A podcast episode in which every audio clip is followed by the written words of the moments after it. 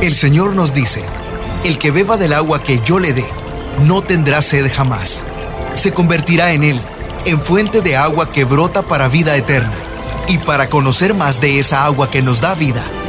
Buenos días en el camino. Presenta El Cántaro, un segmento conducido por el padre José Román Flecha, doctor en teología moral, quien nos orienta sobre la verdad de nuestra fe. A continuación.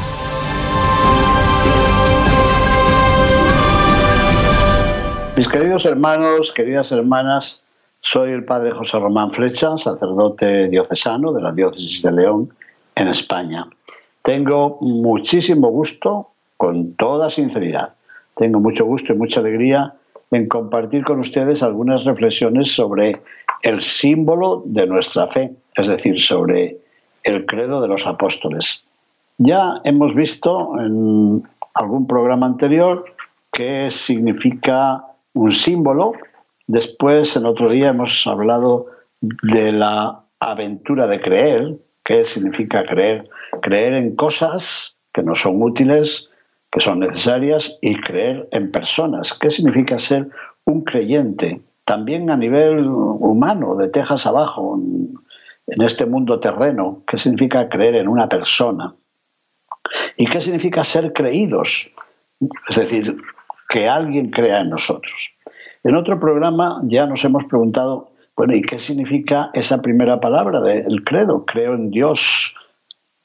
Ya hemos visto cómo se dice que estamos viviendo en un eclipse de Dios. Y nos hemos preguntado de quién es la culpa. ¿La culpa es de Dios que se ha eclipsado o la culpa es de eso que se ha interpuesto entre Él y nosotros para que no lo veamos? Bueno, y me decía a mí mismo y les decía a ustedes que a veces obligamos a Dios a jugar el papel del malo de la película y por eso a muchos les cuesta trabajo decir que creo en Dios, porque les parece que Dios viene a robarnos nuestra libertad, a convertirnos en esclavos, y no, no es así. No podemos renunciar a Dios nuestro Señor. Les decía que a pesar de la oscuridad de la noche, debo decir, creo que existe el sol. A pesar del cansancio y del escándalo que nos agobian, creo que existe Dios. A pesar de todas las seducciones que se nos presentan, creo en un solo Dios. Y después veíamos cómo la Sagrada Escritura nos presentaba diversas imágenes de Dios. Dios, como el dueño que cultiva con esmero su viña, por ejemplo, en el libro de Isaías, capítulo 5, versículos 1 al 7. En otras ocasiones se nos presenta a Dios como el pastor que cuida cada día de su rebaño. Por ejemplo, en el Salmo 23. Se nos presenta a Dios como el padre que ama gratuitamente a sus hijos. Véase el profeta Jeremías en el capítulo 31, versículo 9. Y la cuarta imagen a la que me refería es la del esposo. Dios se nos presenta como el esposo que elige, que ama, que perdona a su esposa. Por ejemplo, en el libro del profeta Ezequiel, capítulo 16. Pero, ¿y cuál de esas imágenes es preferida por el credo? Ustedes lo ven, lo dice el símbolo de la fe. Creo en Dios Padre. Bueno, pues creo en Dios Padre.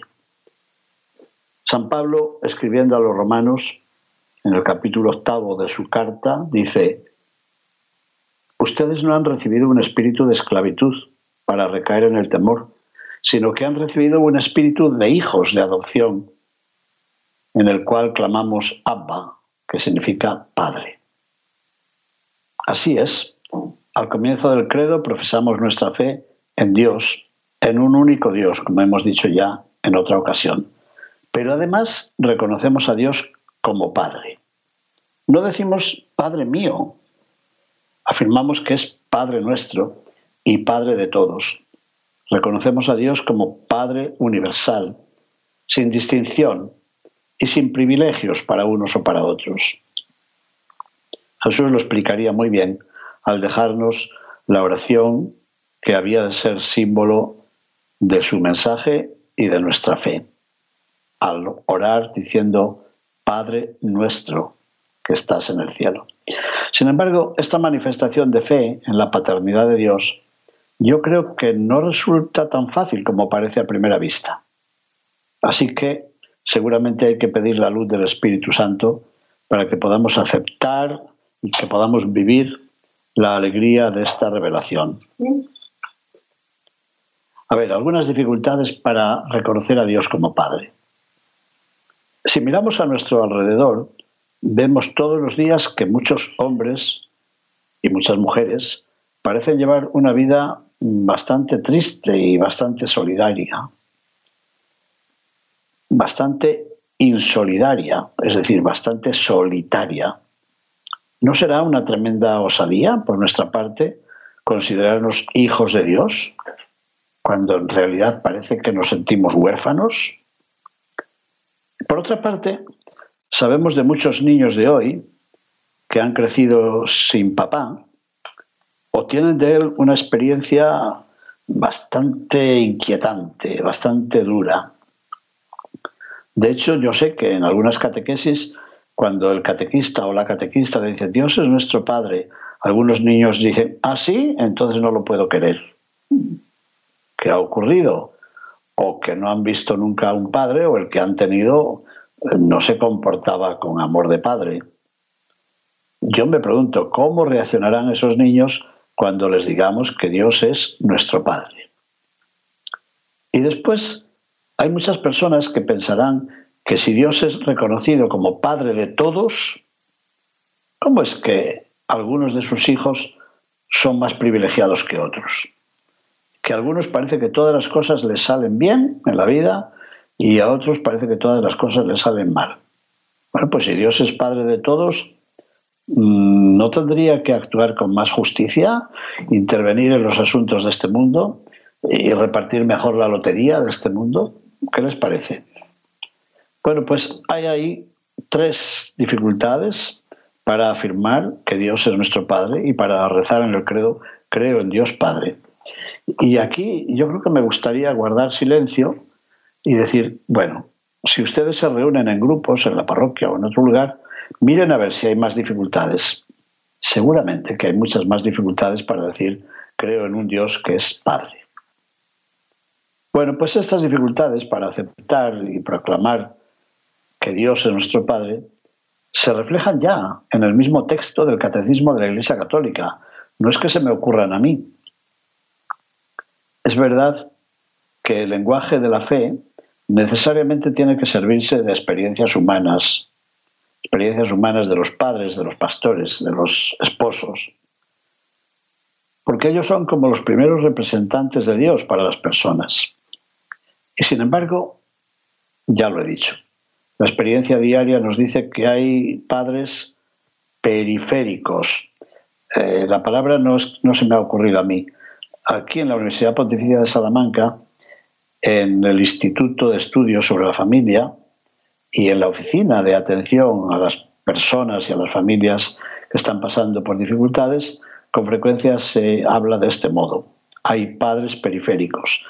Tal vez haya también mamás periféricas, es decir, que no prestan la atención adecuada a sus familias y viven como en las afueras de la familia y acuden a la familia a veces, no sé, si cuando la necesitan o cuando les da vergüenza no acudir.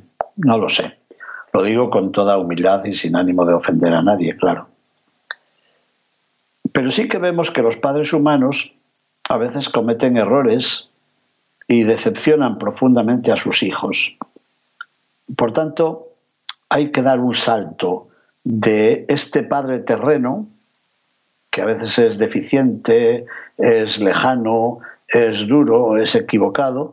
Hay que dar un salto hacia el Padre eterno, hacia el Padre divino, que no puede tener esos errores y esos defectos.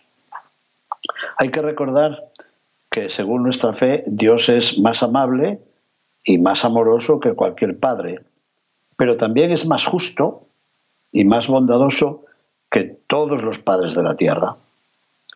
Yo encuentro que es muy hermosa y sorprendente una frase que he encontrado en el Catecismo de la Iglesia Católica, donde se dice: nadie es padre como lo es Dios. Está en el numeral 239 del Catecismo. ¿No les gusta? A mí me parece importante. Sí, Dios es nuestro Padre, pero nadie es Padre como lo es Dios. O sea, Dios es Padre, ¿cómo lo diría yo? De otra manera. Y si estuviera en clase en la universidad, seguramente diría que partiendo de la inmanencia terrena hay que pasar a la trascendencia eterna de este Dios diferente.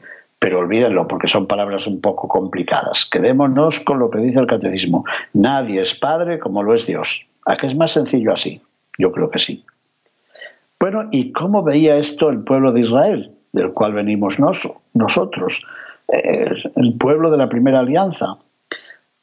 Contra lo que a veces se dice y se piensa, no podemos olvidar que la fe en Dios como Padre se encuentra ya en el Antiguo Testamento.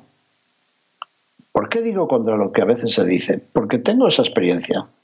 Una persona, por otra parte muy amiga de mi familia, me dijo cuando yo era un joven seminarista, bueno, es que el Dios del Antiguo Testamento es muy duro, pero el Dios del Nuevo Testamento es Padre. Y yo, que era un chiquillo, dije, no, mire, usted está en una equivocación, porque en el libro del profeta Oseas se dice que Dios se presenta a sí mismo como el padre de su pueblo, y dice, cuando Israel era niño yo lo amé, y de Egipto llamé a mi hijo. Libro del profeta Oseas, capítulo 11, versículo 1. No solo, sino que las gentes del pueblo de Israel no siempre se comportaron con Dios demostrando el amor y la obediencia que los padres esperan de los hijos. Así que, por una parte, podían decirlo y creerlo, porque era la voz de los profetas, pero, como dice el refrán, del dicho al hecho hay un trecho. Y sin embargo, el mismo profeta Oseas atribuye a Dios unas palabras que a mí me parecen muy tiernas. Dice Dios, por medio del profeta, refiriéndose a los habitantes de su pueblo: yo los atraía con cuerdas humanas, con lazos de amor. Yo era para ellos como las personas que alzan a un niño contra su mejilla. Me inclinaba y les daba de comer. ¿No les parece precioso?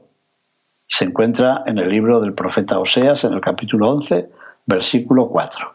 Así que Dios se nos presenta como un padre lleno de ternura y de cuidado hacia sus hijos.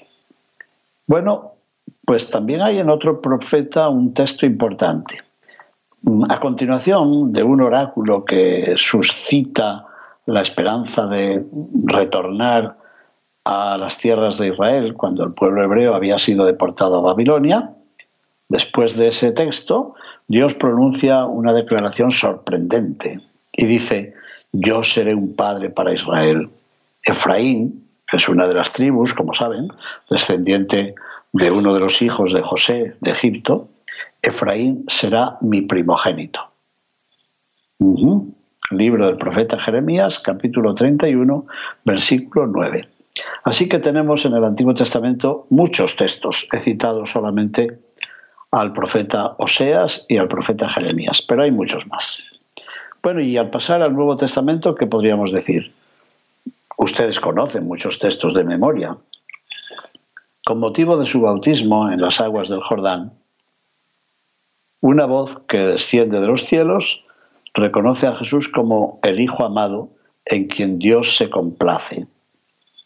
Se encuentra en el Evangelio según San Marcos, capítulo 1, versículo 11. Esa declaración, que reaparece de nuevo en el momento de la transfiguración de Jesús en lo alto del monte, según el Evangelio de Marcos en el capítulo 9, versículo 7, esa declaración, digo, es un eco de las palabras que ya en la primera alianza se dirigían al siervo del Señor, según Isaías capítulo 42, versículo 1. Tú eres mi hijo, en ti me complazco, en ti tengo mis complacencias. Bueno, pues ya ven, como se ve en los evangelios, Jesús se sabe unido a Dios por lazos muy personales. De hecho, Jesús afirma que Él es conocido por Dios y que Él reconoce a Dios como Padre. Evangelio según San Mateo, capítulo 11, versículo 27. A ver qué dice. Nadie conoce al Hijo sino el Padre, ni al Padre lo conoce nadie sino el Hijo y aquel a quien el Hijo se lo quiera revelar. Qué relación distinta a lo que nosotros creemos. Jesús se vuelve a Dios reconociéndolo como Padre. No es extraño que el Evangelio según San Juan nos diga que los jefes de los judíos desde muy pronto tomaron la decisión de dar muerte a Jesús. Y añade, el Evangelio según Juan, que pretendían matarlo no solo porque curaba a los enfermos, a veces violando el descanso debido en el día del sábado. Sí, eso les sentaba muy mal y por eso querían matarlo. Pero cuando Jesús dijo, ¿y ustedes quieren matarme por algún bien que yo haya hecho? Ellos le contestaron, no, no, no, queremos matarte porque llamas a Dios Padre tuyo y con eso te haces igual al mismo Dios. Véanlo. Véanlo en el Evangelio según Juan, en el capítulo 5, versículo 18. De todas formas, hay que añadir que Dios no es solamente Padre de Jesús, es también nuestro Padre, es el Padre de todos los seres humanos. Bueno, y así lo reconocemos los que creemos en Él, o no. Fíjense, dirigiéndose a sus discípulos, Jesús los remitía constantemente al Padre que velaba por ellos. Ustedes saben que el Sermón de la Montaña se encuentra en el Evangelio según San Mateo, en los capítulos 5, 6 y 7. Bueno, pues en el capítulo 5, versículo 48, dice Jesús, «Ustedes sean perfectos como es perfecto su Padre del cielo». Así que Jesús no va por el mundo diciendo, Dios es mi Padre, pero de ustedes nada, nadita, nada. No, pues inmediatamente nos reconoce a nosotros también como hijos de su Padre. Y a sus discípulos les dice además que, como buen Padre, Dios los recompensará. Evangelio según San Mateo, capítulo 6, en varios versículos, 4, 6, 18. Y dice que Dios atenderá a las necesidades de sus discípulos, lo mismo que cuida de los pajaritos, de las aves del cielo y de los lirios de los campos. ¿Ustedes han visto los lirios de los campos? ¡Qué hermosos son! Y Jesús dice, mire, ni Salomón, con todo el dinero que tenía y los sastres y las modistas que tendría para que le vistiesen elegantemente, nunca logró vestirse con la belleza de un lirio o de una azucena o de otras flores que ustedes conozcan. ¿Y los pajaritos? Pues los alimenta nuestro Padre Celestial. Y Jesús dice, ¿y creen que a ustedes les va a dejar olvidados? Y añade Jesús una frase que a mí me da un poquito de risa, porque tiene una cierta ironía y mucha gracia. Y dice Jesús a sus discípulos, conociéndoles, que a veces eran tan torpes y tan tercos, dijo, Dios no les abandonará a ustedes, y ustedes valen más que los pajaritos. Que los apóstoles podrían haber dicho, ¿y cómo lo sabes? Bueno, esto es una bromita por si se estaban cansando ya de esta lección. Otro punto. Jesús enseña a sus discípulos a dirigirse a Dios con una oración especial. No es que los discípulos le dijeran, Maestro, enséñanos a orar. Ya sabían. Los discípulos pertenecían a un pueblo donde la oración era fundamental. Y lo que le piden es algo más. Dicen, enséñanos a orar al modo que Juan el Bautista enseñó también a sus discípulos a orar. Es decir, en cierto modo le están diciendo, danos un escudo propio nuestro para colocar en nuestra camiseta o nuestra playera. Danos una oración que sea la nuestra, una oración que sea el distintivo del discipulado de los que siguen a Jesús. Y Jesús dijo, ah, sí, muy bien, esperen, la estoy elaborando, vamos a ver, hacemos unas fotocopias.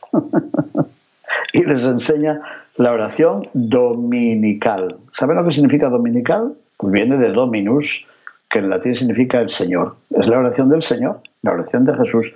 ¿Y cómo empieza la oración de Jesús? Padre nuestro. ¿Se fijan que se dice Padre nuestro? Después se dice danos nuestro pan. Y después se dice perdona nuestras deudas, nuestras ofensas. Por tres veces aparece el nuestro. Y ninguna vez aparece el mío, mío, mío, mío, mío. Con lo que le gusta a los niños cuando son pequeñitos, decir mío, mío, mío, mío. Una vez que dije esto en Estados Unidos, una señora dijo, aquí los niños no dicen mío. Dije, ¿y qué dicen? Dicen my, my, my. Dije, ah, ya entiendo, ya. Bueno, pues nuestro egoísmo inicial dice siempre mío, mío, mío. Y cuando Jesús nos enseña su oración, nos dice Padre nuestro, no mío. No quiere decir que no sea Padre mío, sino que yo no puedo renunciar a reconocer a Dios como Padre de todos, también de esas personas que no te caen muy bien. ¿De acuerdo? Con todo, la revelación de Dios como Padre implica también la revelación de la Trinidad de Dios, Padre, Hijo y Espíritu Santo. Lo dice muy bien el Catecismo de la Iglesia Católica, en el numeral 265, o en el número 265, como decimos en España. ¿Y qué dice ahí? Por la gracia del bautismo, en el nombre del Padre y del Hijo y del Espíritu Santo, somos llamados a participar en la vida de la bienaventurada Trinidad, aquí abajo, en la oscuridad de la fe, y después de la muerte, en la luz eterna. La luz eterna, no decimos eso cuando hacemos el responso por nuestros hermanos difuntos. Dale, Señor, el descanso eterno y brille para él o para ella la luz eterna.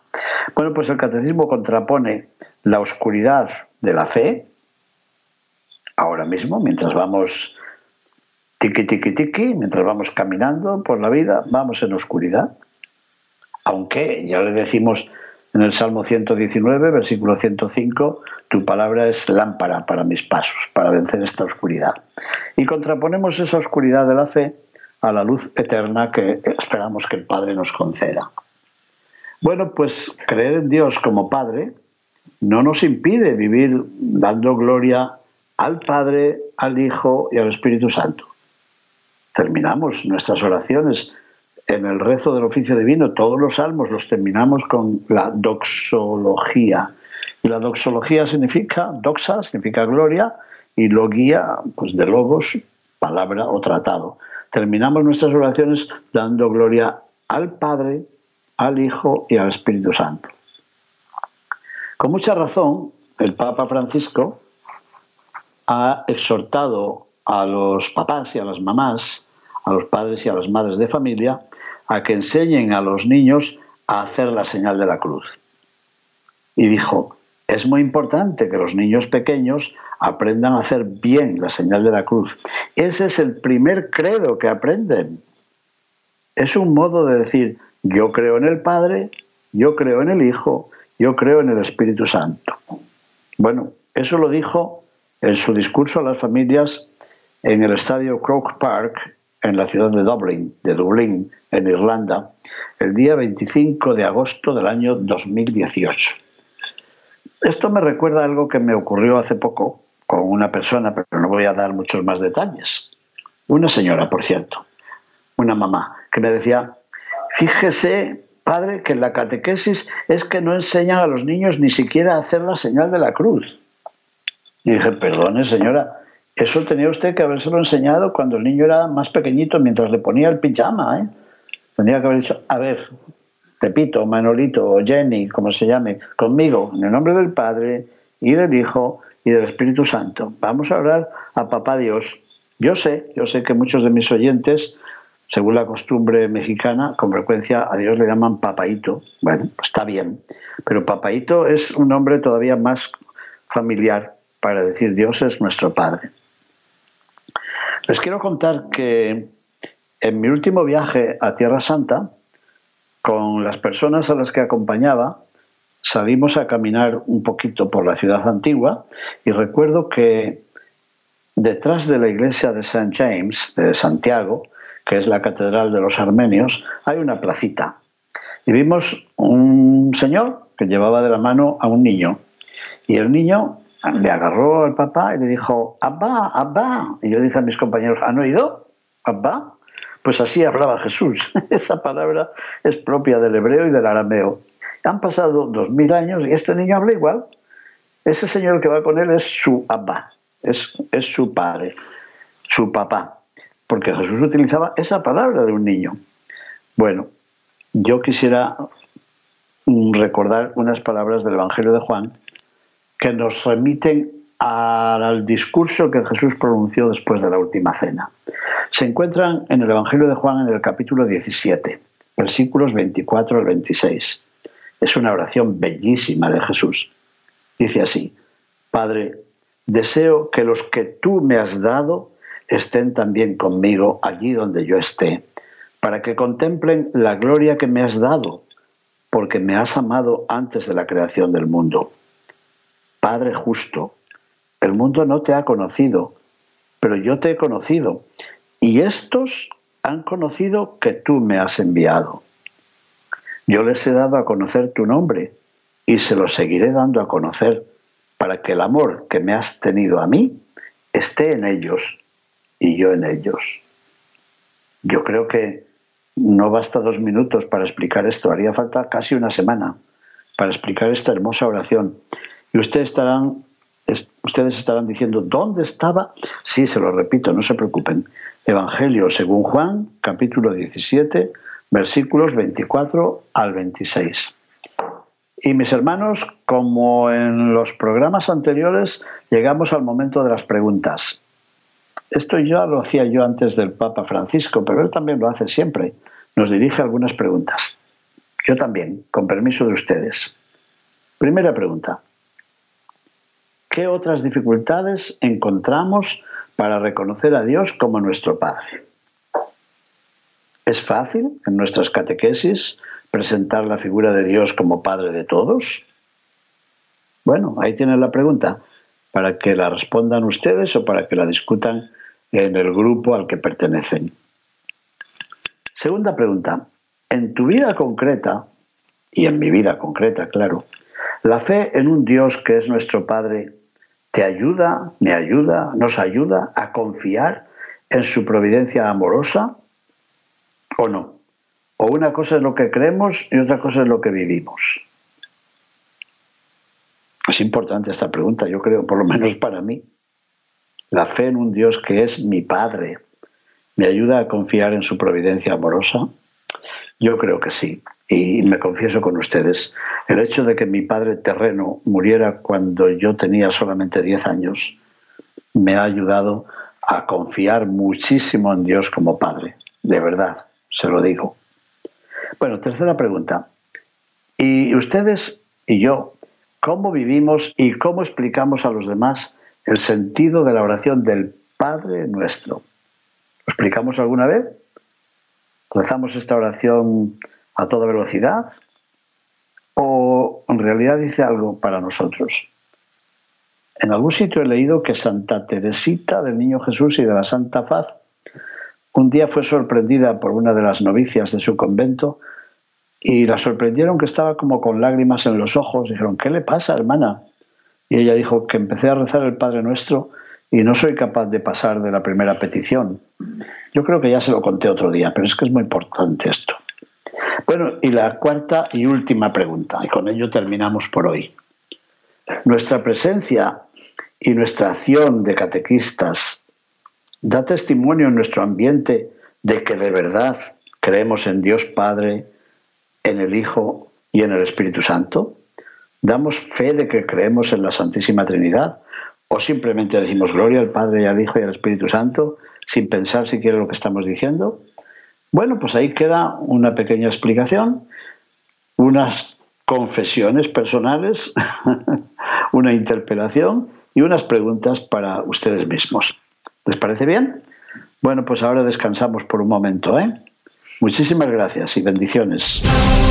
Buenos días en el camino presentó El Cántaro con el padre José Román Flecha. Esperamos que hayas disfrutado de este mensaje producido por El Sembrador. Si resides en Los Ángeles y a sus alrededores, recuerda que puedes ver la programación de ESNE las 24 horas al día a través de la señal abierta digital en Canal 56.2 y por la radio. También nos puedes escuchar y ver por medio de la aplicación ESNE en tu celular. Búscanos en las redes sociales y en nuestro canal de YouTube como Noel Díaz ESNE. No te pierdas la gran variedad de mensajes y artículos religiosos para el crecimiento de tu vida espiritual. El número de nuestras oficinas es el 773-777-7773 y puedes visitarnos por internet a elsembrador.org. El Sembrador Nueva Evangelización.